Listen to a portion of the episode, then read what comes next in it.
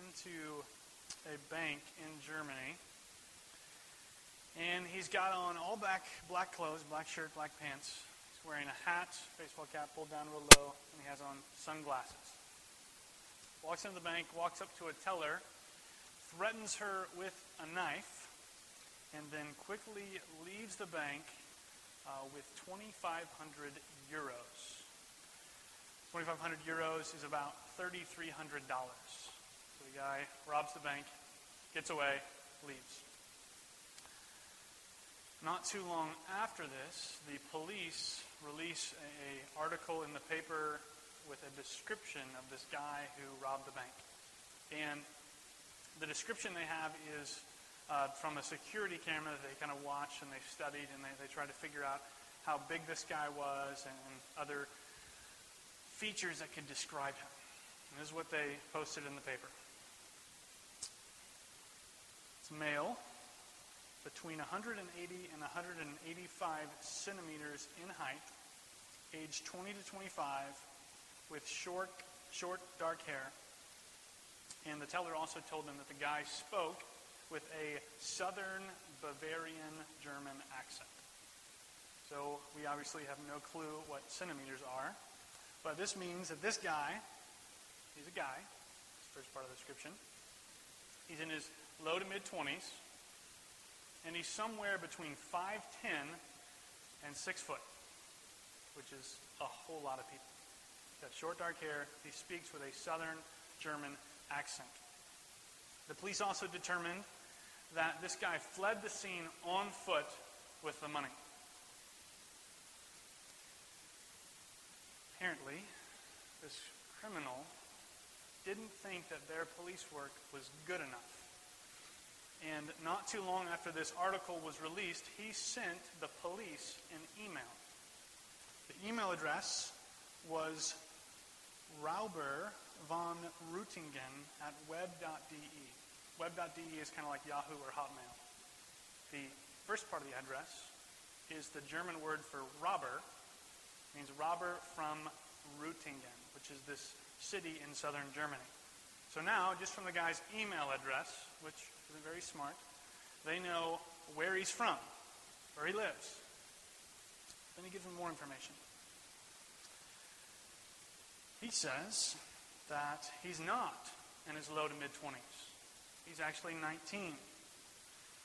And he's not between 185 and 180 centimeters, he's 193 centimeters.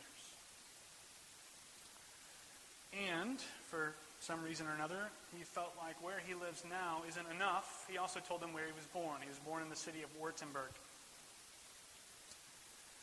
And then the police said he left on foot. And he says, No, that's not what happened. I got in a car, a red Mercedes 190, and I drove to the train station parking garage where the car is right now, where I left it, and I took a train somewhere. And he ends the email like this For your information, Hamburg is great.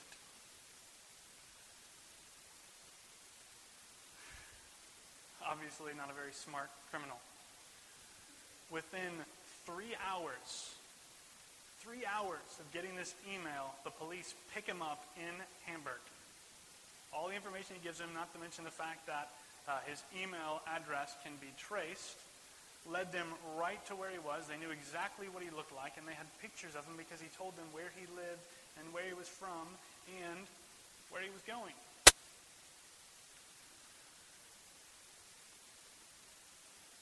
Unbelievable. All because this police force, because the guy actually was a good criminal before he got away with it, uh, because they had these details wrong. I don't know if this guy's pride or his arrogance or, or what takes over, but because they get these things wrong, he taunts the police. He essentially says in this email that if you couldn't get this description right, there's no way you're going to catch me. Even if I give you all this extra information. You don't have the power, you don't have the ability to find me, to track me down and catch me. Of course, we know that they do have the ability. And they prove it by putting the guy in handcuffs and taking him away. Just because this guy didn't think that they could do it, he had the arrogance to doubt them. We're going to see a similar thing happen in our text tonight. We're going to see three groups of people. We're going to see this uh, paralyzed man and his friends who they come to Jesus. The, the, these, these friends of this paralyzed man carry him to Jesus because they believe, they have faith that Jesus can actually do something for their friend. It's the first group.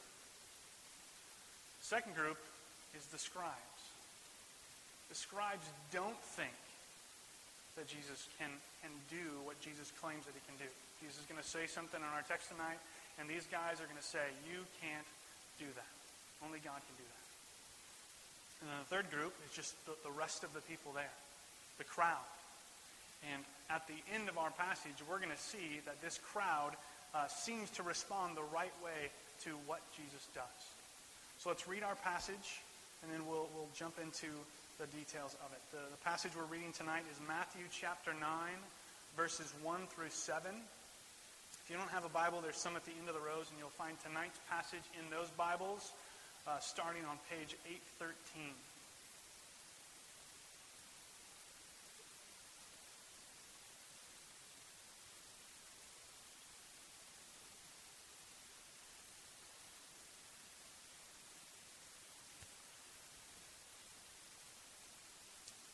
Matthew 9, verse 1.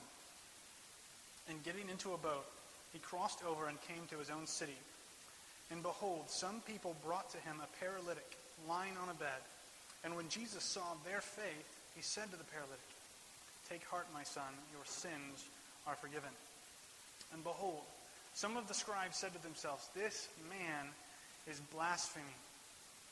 But Jesus, knowing their thoughts, said, Why do you think evil in your hearts? For which is easier to say, Your sins are forgiven, or to say, Rise and walk?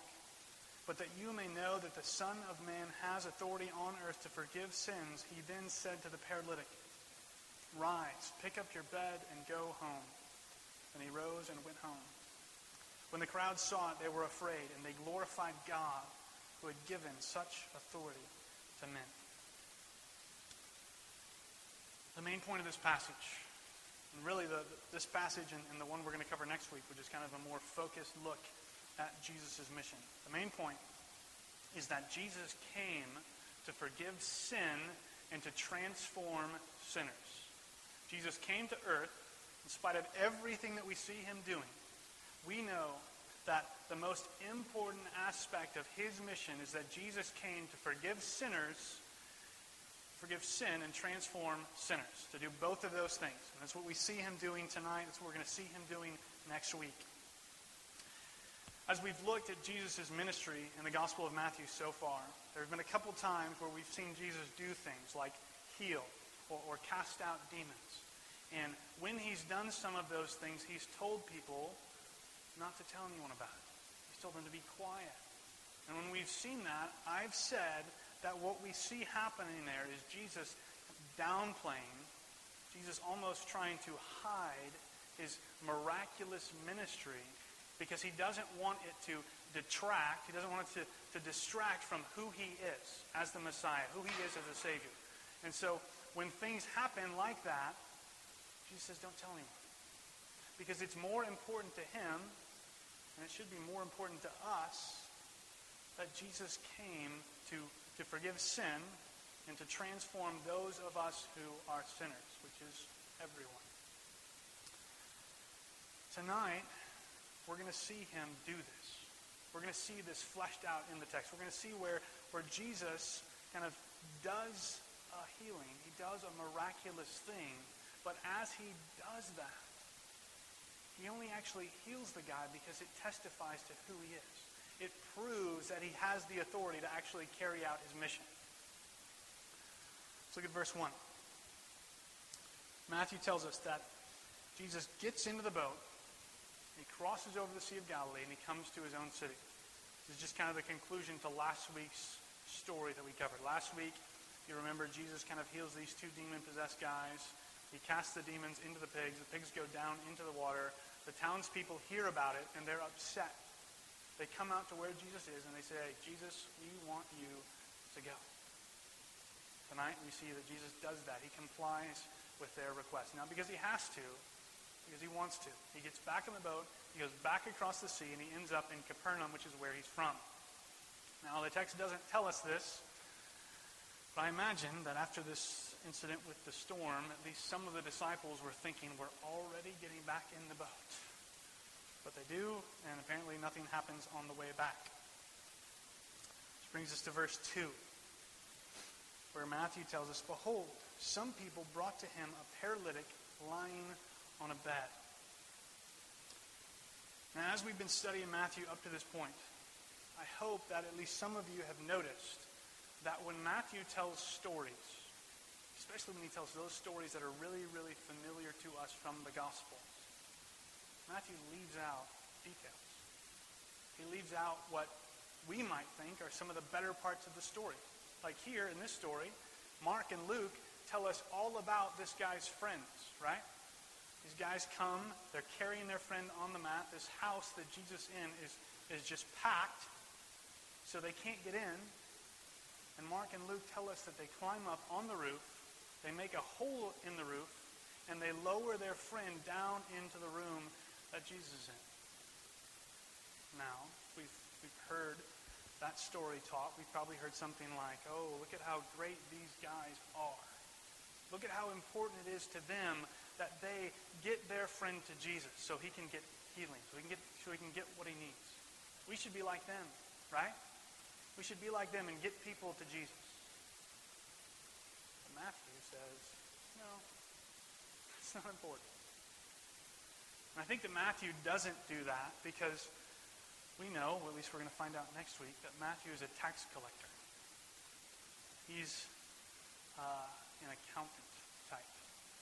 And so for him, he probably knows exactly how much he's spending on paper, on papyrus. He laughed, but it was expensive. That's why we don't have a big, long, huge uh, letters from a whole bunch of different people. You might be thinking, we do have really long letters. But they're not. Matthew has to think about what is it that I need to communicate to people as I'm writing my gospel? What are the most important things? John himself tells us that books upon books upon books upon books couldn't contain everything that Jesus said and did. And so we know that they had to be selective about what they write about. And, you know, this isn't really in the passage, but a little point of application here is the fact that for us, it's easy to publish our thoughts to the world, right? You get a blog, get Facebook, get Twitter, and instantly put what we think about Jesus out in the world for everyone to see. It's a good thing, right, to use technology rightly. But sometimes I think that maybe we could be a little bit more like Matthew and think about what we really want to say before we just post it. So Matthew doesn't tell us about these guys. He doesn't tell us about the paralytic and his friends. He instead just tells us that they show up where Jesus is, and he tells us what happens. He says, When Jesus saw their faith, he said to the paralytic, Take heart, my son, your sins are forgiven. So Matthew is far more concerned about what Jesus does than what the friends do. But he still mentions the fact that Jesus saw their faith, right? He didn't just see the, the faith of the paralyzed man. I think that the, the there, it's, it's the whole group. It's not just the friends. It's not just the guy. It's all of them. They all have faith in who Jesus is, and that's why they're coming there, right?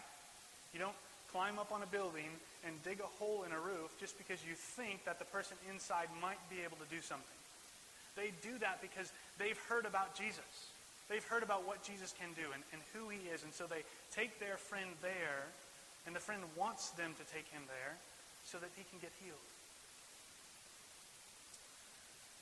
But then Jesus kind of shifts gears a little bit here, right? Might be surprising to us. Because if we took a group of people to Jesus, like they do, wanting our friend to be healed, and then instead of saying, get up and walk, he says, your sins are forgiven. What's, what's going on there? Why, why does Jesus say that to this man? He's never said anything like this so far in Matthew. When somebody comes, he doesn't talk about sin, he talks about healing. I think that it's important here for us to, to stop real quick and to talk about the relationship between sickness and sin. Now, I'm going to throw out some statements that might sound alarming at first or heretical, but I'll explain them. When we think about the relationship between sickness, illness, disease, whatever you want to call it, and sin, which, as I was writing this sermon, my house is sick. My wife and my kids are sick. And so I was thinking about these things as I was writing them. All sickness, all disease, all illness, all human health problems are caused by sin. Now, some of you are thinking, wait a second. That sounds a lot like something that a health, wealth, and prosperity preacher would say. He would say that if, if we just have enough faith, if we just, if we just believe, we won't ever get sick. And I'm saying that sickness is caused by sin. And it is. The Bible teaches that. But this is where the qualification comes in. All sickness, all human disease, genetic disorders, uh, handicappedness, whatever. It's all caused by sin, at least indirectly, in the sense that before Genesis 3, before the fall, before death, corruption, decay, everything bad comes into the human race, God says we're good. We're well. We're, we're, we're healthy. We don't have problems. There's no problems with childbirth or barrenness or anything like that until Genesis 3 then all of a sudden all these things creep into the human race.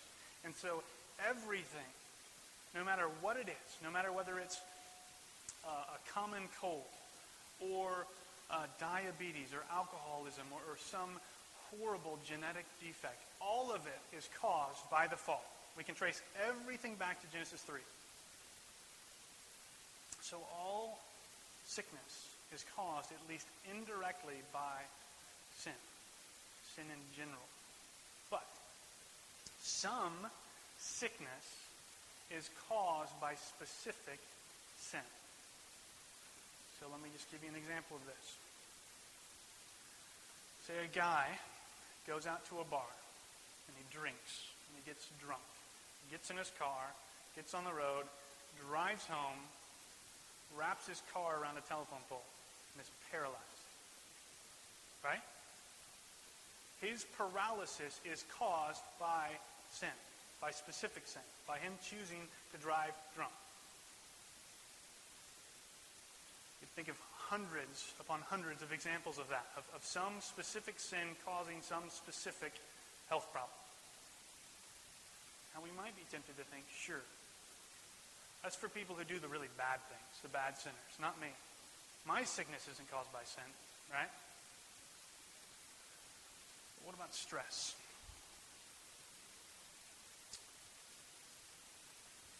Stress can cause, and not all stress is sinful, but a lot of it probably is.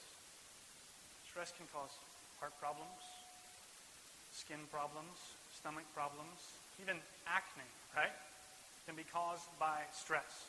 Acne can be a result of sin specific sin, worrying about some situation instead of giving it to God and trusting Him. So all sin, no matter what it is, all sickness, no matter what it is, no matter how bad it is or, how light it is, is caused by sin, at least indirectly. But some things are going to be caused by specific sin. This is where we pick up in this passage tonight. This is why Jesus, I think, looks at this man. And instead of saying, You're healed, get up, he says, Take heart. He's telling him to be encouraged, to be enheartened, to be happy about what Jesus is doing. He says, Your sins are forgiven. So I think, there's no way of knowing for sure, but I think that this guy at least felt, which a lot of the people in his day did, that his paralysis was caused by something he or someone else had done. We see the same thing in John. This guy's blind, and the disciples ask Jesus, is blindness caused by his sin or his parents' sin? Where, where, where did it come from? And here, I think this guy was feeling the weight of guilt over something that had happened or something that he had thought caused it. And Jesus says, Take heart, your sins are forgiven. Jesus looks at this guy and he sees two problems. The first problem is the fact that he's paralyzed, right? And That's the obvious problem. The second problem he sees is that this guy is a sinner. We all have that problem, no matter whether we're paralyzed or not. And Jesus, when he looks at this man, says that that is the most important problem. That, that's the thing that he needs to address. And so that's what he does. And Jesus says, Your sins are forgiven.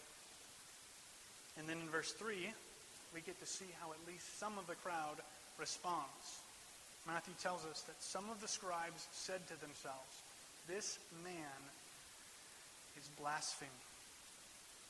Now, blasphemy, probably not a word we use on a regular basis, is saying something that demeans God. The word kind of means slander and it's saying something slanderous about God. Here, what Jesus is doing and how these scribes perceive it is that Jesus is saying that he can do something that only God can do. He's saying your sins are forgiven. So he's making himself to be God, which is what he's doing. I mean, that's, that's exactly what he's doing. But the scribes see it and they think that's blasphemy. And look at how Jesus responds knowing their thoughts, said, Why do you think evil in your hearts? Now, some people want to read this and say, What Jesus does here really isn't anything special. They're in a house, they're in a crowded room, these, these scribes hear what he's saying, and they, they get upset about it. Jesus would have seen that commotion. Just like if I said something crazy, at least some of you would react to it physically. You'd shift. You'd turn to the person next to you and say, Did he really just say this? And so I would notice, okay, those, those people back there didn't like what I just said. And so some people want to say that that's exactly what Jesus does. He, he hears them. He sees them. That, that's how he knows what's going on. And he may have. But the problem with what they say is what Jesus says. Jesus asks them, why do you think evil in your hearts? Jesus doesn't question them about their outward reaction to what he said. He questions them about what goes on in their hearts. He questions them about the motive of their hearts. He knows that what is going on in the inside is they are thinking evil against him. And that's what he calls them on. So it's impossible for us to look at this passage and not see Jesus doing something here that's supernatural. He's doing something that a guy who's just a man couldn't possibly do. There's no way for me to know what goes on in your hearts. And there's no way for you to know what goes on in my heart. We can't do that. I don't have that power. Jesus does because he's not just a man. And then he asks them another question. He says, Which is easier to say, Your sins are forgiven, or to say, Rise up and walk?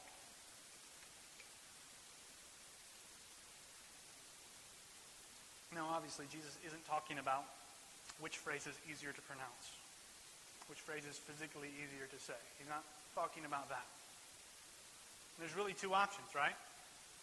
One phrase can be the easier thing to say, or, or the other one can. Now, for us, modern, probably more skeptical people, we think that the harder thing to say is get up and walk, right? I can walk around Hannibal all day long announcing forgiveness to people. Right? I can walk up to somebody I've never met before and say, Take heart, your sins are forgiven. Because there's no way of proving that. There's no way to prove whether or not I have actually gotten that person forgiveness. I haven't, obviously. But there's no way to prove it. But if I walk up to somebody who can't walk and say, get up and walk, there is empirical scientific evidence of whether or not they actually get up and walk. We can see that happen, right?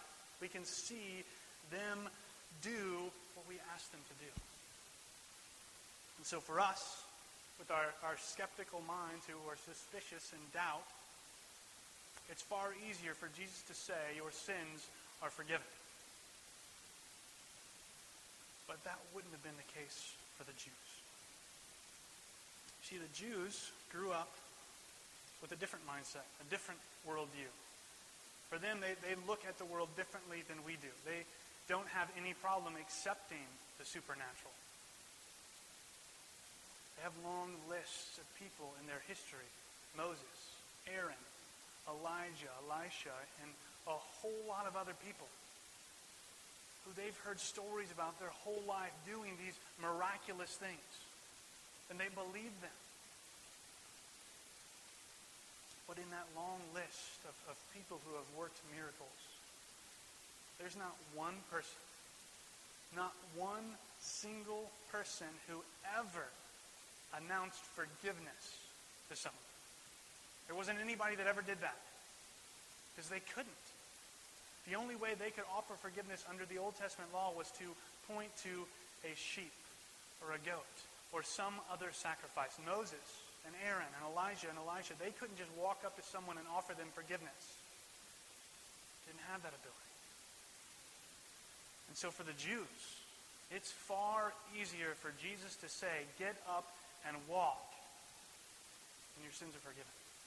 Because they believed that healing could take place. They didn't believe that he could offer forgiveness.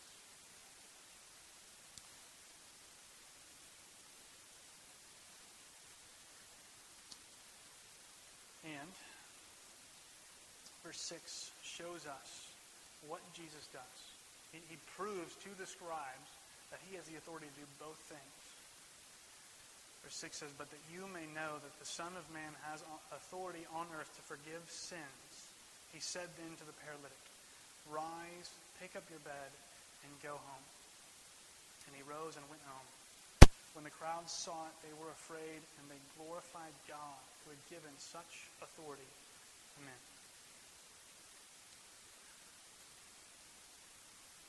Matthew tells us that the crowds were afraid. Kind of means something along the lines of reverence. They had reverence the uh, some Bibles use awe there. And I think that that kind of softens it too much for us. Because we don't really get this concept of reverence like the Jews did. For us, you know, we're never, I don't think, afraid of God. Now, I'm not talking about us walking around being afraid that God is going to like smite us or strike us with lightning. I'm not talking about that kind of fear. The Jews weren't afraid of God's punishment. They were afraid because they knew who God was. They knew his character, the qualities, the, the power that he possessed. And they had seen in their history what happens when that power breaks out against someone. Doesn't go well for us when that happens. It doesn't go well for, for those of us who are unholy when what is holy comes against us. And so the Jews didn't just fear punishment. They had a fearful respect of God because of who he was. And that's exactly what happens here.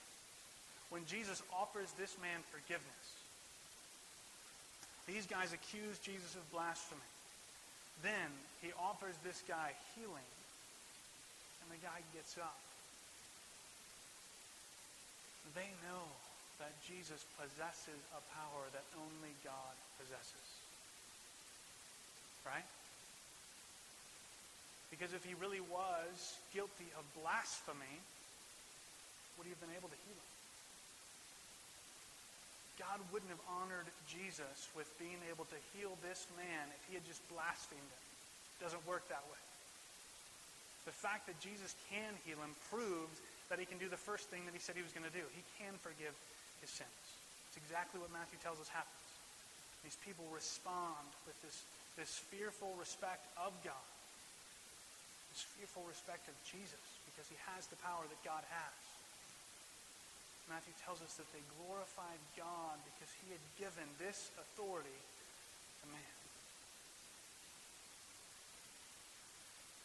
Why, while the crowds don't see this, we as Matthew's readers do, right?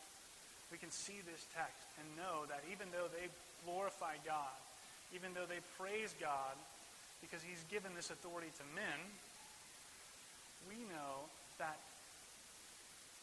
given this authority to someone who's not just a man. We know that Jesus has this power because he's not just a man. And so we should praise God like they do that he's given this authority to Jesus. But Jesus has this authority not just because he's a man, but because he's the Son of God and he's the Messiah. And this is his mission. He was sent not just to heal, but also to forgive sin.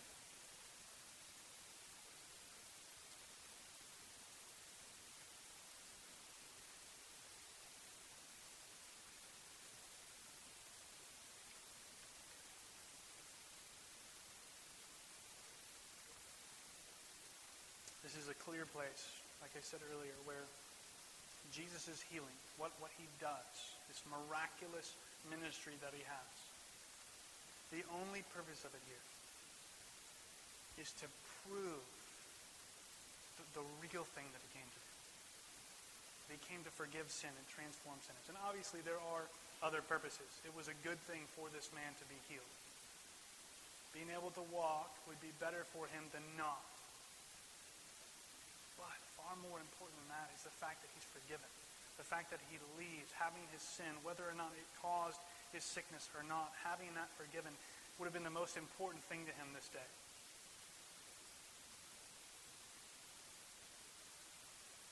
An interesting thing about this passage is that here isn't the last time that Jesus is charged with blasphemy. In fact, Blasphemy is the last thing that Jesus charged with. Blasphemy is the, is the thing that the Jews finally think they catch Jesus in. Because he tells them that he's the Son of Man. He tells them that he's the Messiah. He tells them that he's the Son of God. All true things. But they see it as blasphemy, and that's what they finally hand Jesus over to Pilate for in Matthew 26. But the Jews we know, aren't the only person or people responsible for what happens to Jesus. Jesus tells Pilate himself, he says, You wouldn't have this authority over me unless it was given to you by God. Jesus tells Pilate that, that he's only there. He's only accepting this false accusation because it's what he's supposed to do. It's, it's the mission that God has for him. And so there, just like here, we see Jesus accomplishing his mission to forgive sin and transform sinners. That's what he's doing. That's why he allows himself to be crucified. That's why he allows himself to be killed. He does that because his acts on the cross and his resurrection, his death, the way he dies, that's what purchases this forgiveness that he offers this guy in Matthew 9. If, if Jesus doesn't go to the cross, if Jesus doesn't finish his mission there, then, then what he offers this guy here isn't going to last. Because he's going to sin again. And unless Jesus dies, unless he bears the penalty that you and I deserve for, for all of our sins in the past, in the present, in the future, unless he does that, we don't have forgiveness.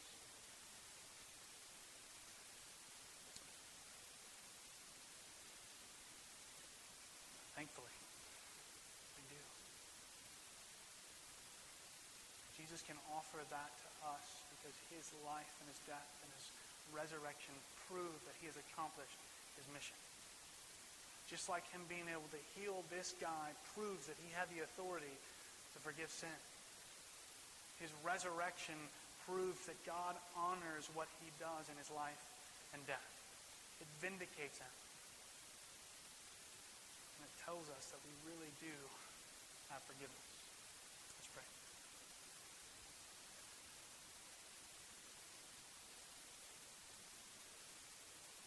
Father, we thank you that you sent your Son to forgive sin. To transform us who are sinners, and that even though we didn't deserve it, uh-huh. and even though we would have accused him just like the Jews,